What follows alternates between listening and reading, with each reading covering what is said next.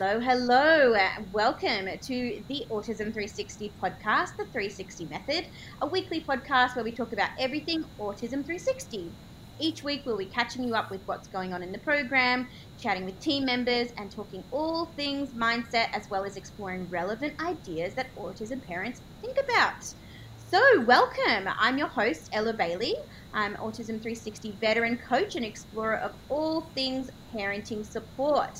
And lucky me, today I'm joined by the talented and fabulous Ashleigh Hyman, one of our parent coaches here on the program. Ashleigh joined the program in August 2021 and has helped dozens of families since then, and especially developing a bit of a um, interest in ADHD. Ashleigh, how are you? Hi, hello, good. I'm happy to be here. Thanks for having me. Oh, always a pleasure, never a chore. Um, and welcome to our lovely listeners. We're so happy to have you. Thank you for tuning in, and we care about your thoughts and experiences, whether you're a program member or not. We would love to hear from you. So please drop us a, a line at hello at autism360.com because we love our listener feedback. I'm sure Ashleigh would agree that the uh, parents are the paramount, most important part of our program. So we love to hear from you. Yes. Um, before we get started, I'd like to acknowledge the Gadigal people of the Eora Nation, uh, on whose land I live and work, and from where this podcast is being broadcast today. And also just mention that this is not a substitute for medical or allied health advice. If you're worried about your kiddo or you have concerns about yourself, please do get in contact with um, your GP or get in contact with the program. We'd love to be able to support you on your journey. So, Ashleigh, now we get to talk about the good stuff. Absolutely, we can dive straight on into it. Um, so, most of us already know what ADHD is. So, today, the main thing I want to cover is strategies that we could employ to help our little kiddos. Awesome. So, I'll quickly cover what ADHD is, but then move straight on to the exciting stuff. Awesome, let's hear it. ADHD, it's a condition that affects somebody's ability to concentrate. So, people with ADHD will usually experience periods of time where they are inattentive, hyperactive, or impulsive. Um, this generally will be at a level that it will interfere with their daily living functions. Okay, and so uh, this is something that you see a lot in the program. You see a lot of kiddos coming in with ASD, but then showing a lot of ADHD signs. Is that right? Yeah, absolutely. I mean, ADHD and ASD, um, there seems to be more and more kiddos getting diagnosed with both. Um, if not, you know, sometimes parents suspect it, they're going through the process. Um, so it, it's definitely one to um, discuss because we can employ some simple strategies that also help with ASD as well. So definitely these strategies um, are, are, quite helpful for the both. Awesome. Okay, well let's get started. What's your first right. tip? My first hot tip is going to be a memory prosthetic. Um, so, what it means is using written instructions or visuals um, to help the kiddo remember and accomplish steps to a task. So you could create, say, a visual routine for their morning or afternoon. Uh, it's got pictures and the written words of each step to complete that. So instead of just saying it's time to get ready for school and remembering them to, uh, expecting them to remember each step of what that is, they can work step by step with basically the visual being their memory. Okay, and so what's the difference between that sort of support and just like a visual schedule? Is it the way you implement it? Yeah, absolutely. So it's the way that it's implemented. Um, look, they can be confused a lot. Um, the two can be considered quite similar, but what we want is we want to break down every single step. So we're not glossing over, we're very specific. Um, so that we are assisting with, say, if they're having an inattentive morning, they just have to simply glance at that to remember where they were and where to move on to. Okay, I see. Could you give an example of a routine that you might use that kind of prosthetic for? Yeah, absolutely. So something as simple as, say, brushing your teeth. Okay. Um, so breaking that completely down, down to the point of we get our toothbrush, we get toothpaste. We put toothpaste on the toothbrush. Um, we put it under the water, and then going through to the steps of what we brush front teeth, back teeth, tongue, rinse our mouth. Um, so every single little step just to set them up for success. Um, it can be done as simply as creating it on a Microsoft Word document. Mm-hmm. Um, that's visually attractive, or there is a great product you might have heard of, Talking Points. I think I have heard of that. Yeah. What for parents? What what is a talking point?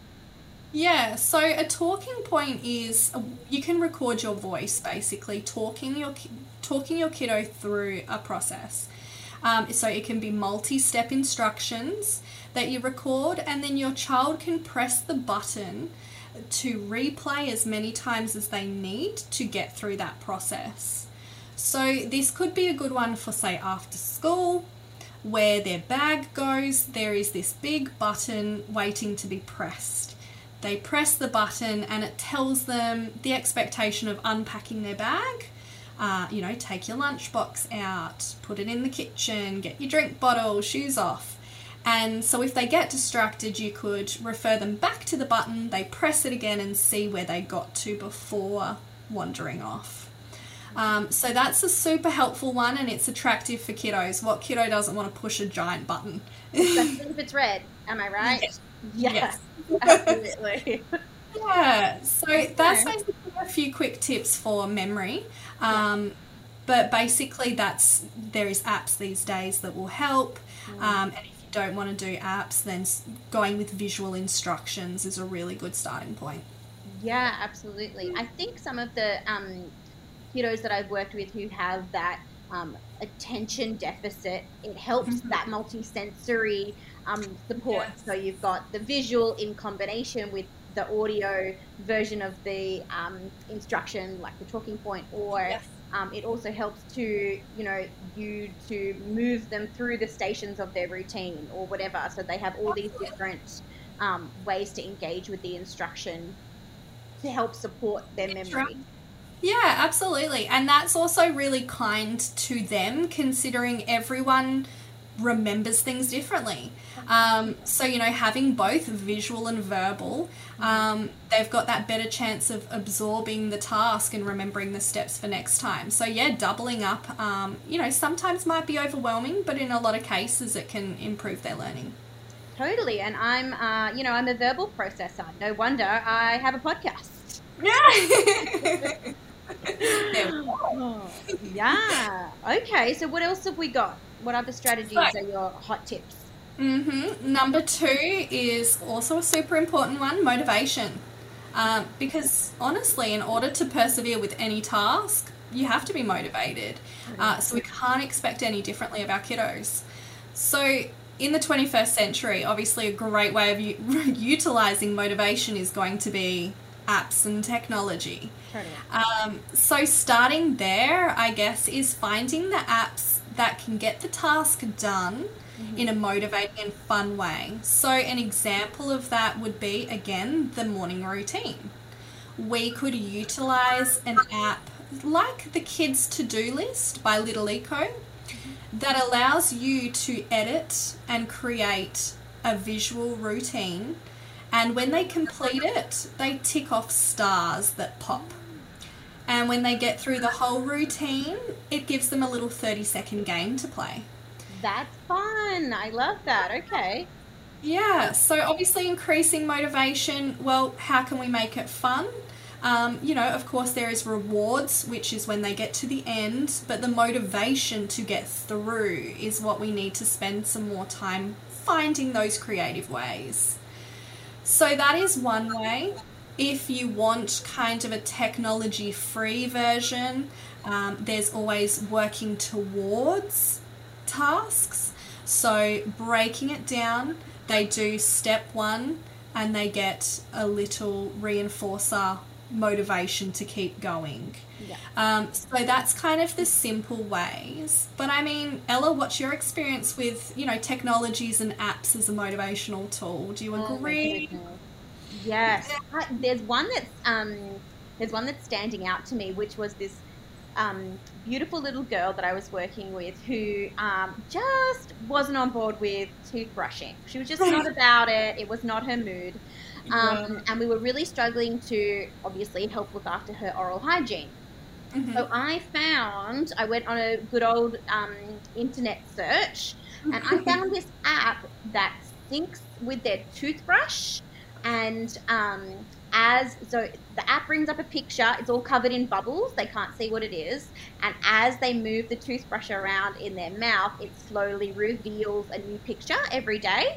I love that. Yeah super fun and it um it whatever the character on their toothbrush is like elsa or you know whoever um that's the picture that comes up on the app so that was a really oh. fun one Yes, that's really yeah. good. And, and that was like Oral B. An Oral B. Oral B. Yeah. Good to know. Yeah.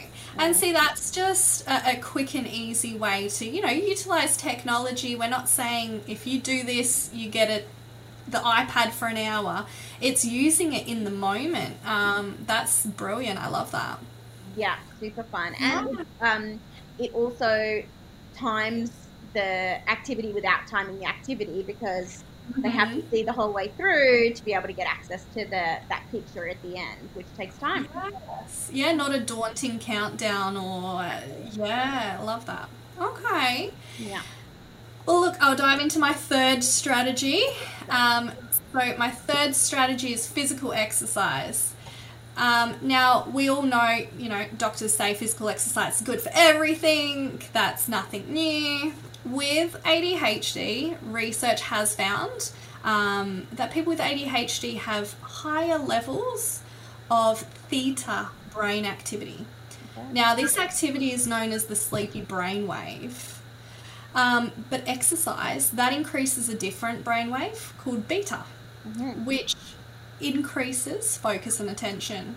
So, when you look at it from that perspective, physical exercise is going to increase the exact brainwave needed to assist in attentional skills. Mm-hmm. Um, so, just small amount of physical exercise broken up throughout the day is going to kind of fight for that good brainwave activity that we need. Yeah, absolutely. I found a lot of kiddos that um, do have that more hyperactive form of ADHD. Mm-hmm. A really um, highly cardiovascular form of exercise actually heightens their um, hyperactivity. Have you ever noticed that or, or gotten feedback from parents around that sort of absolutely. thing? Yeah, absolutely. And I guess it's just how we pick and choose the activity suitable for those moments then. Totally.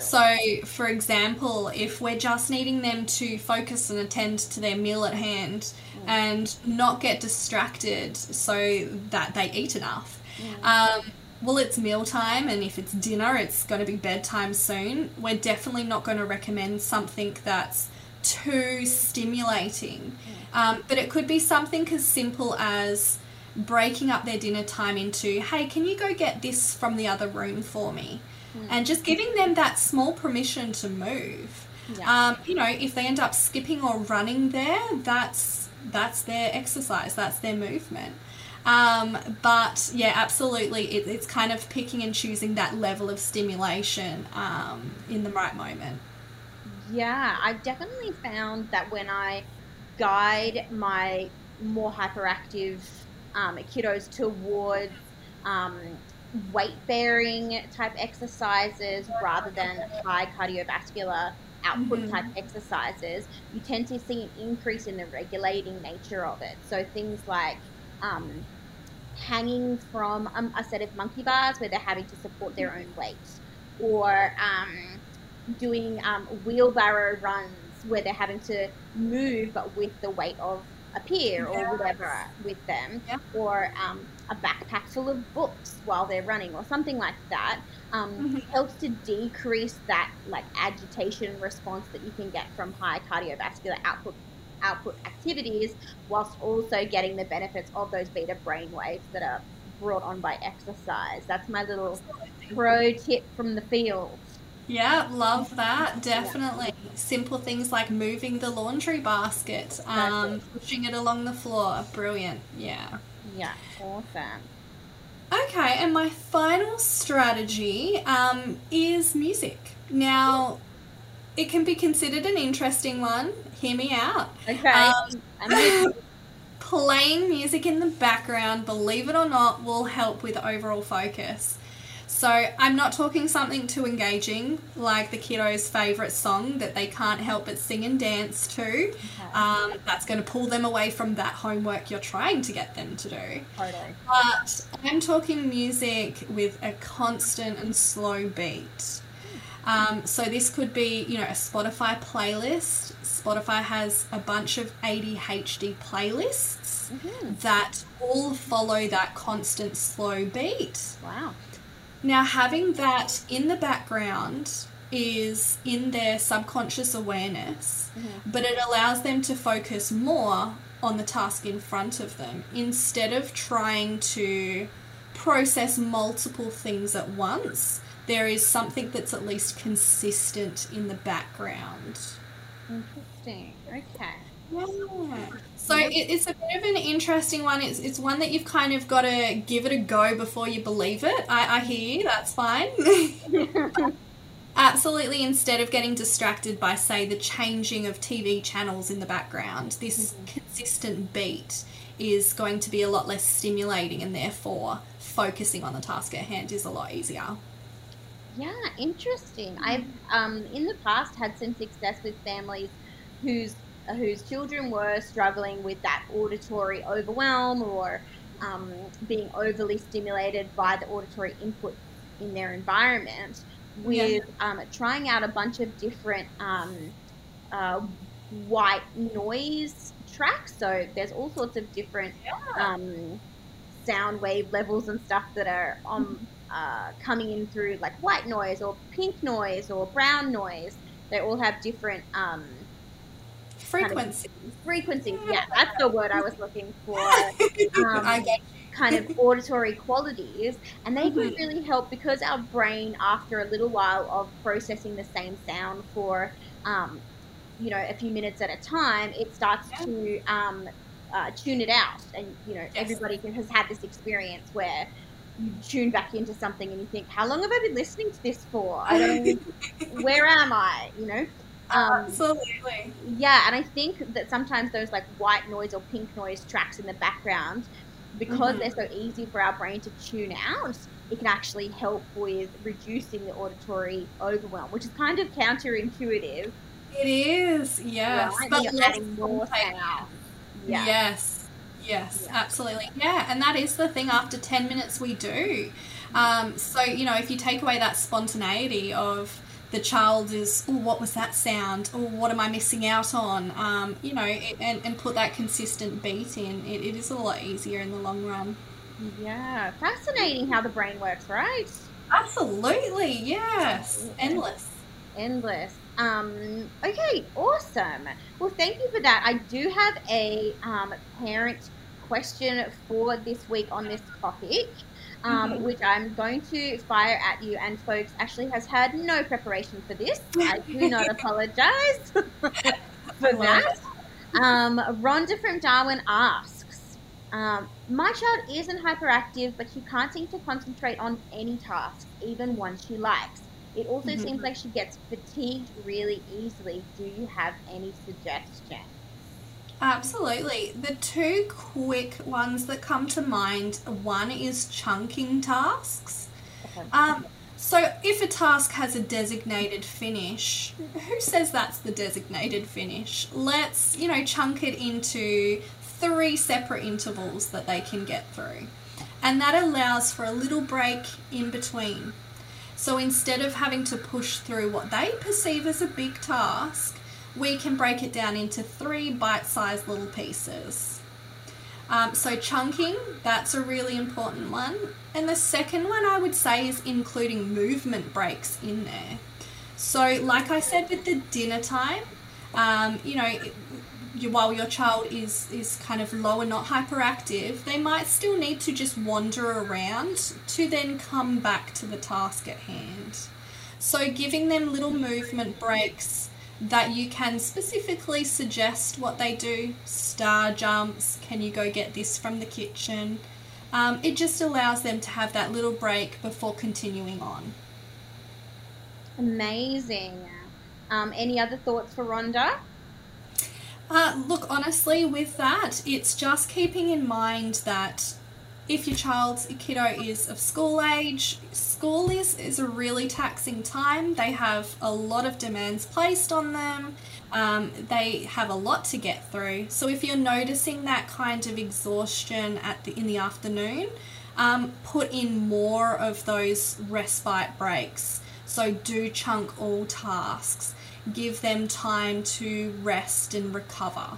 Um, so just be mindful of, you know, what part of, is there a part of the day um, where these sorts of strategies are needed most, and and having a look at that.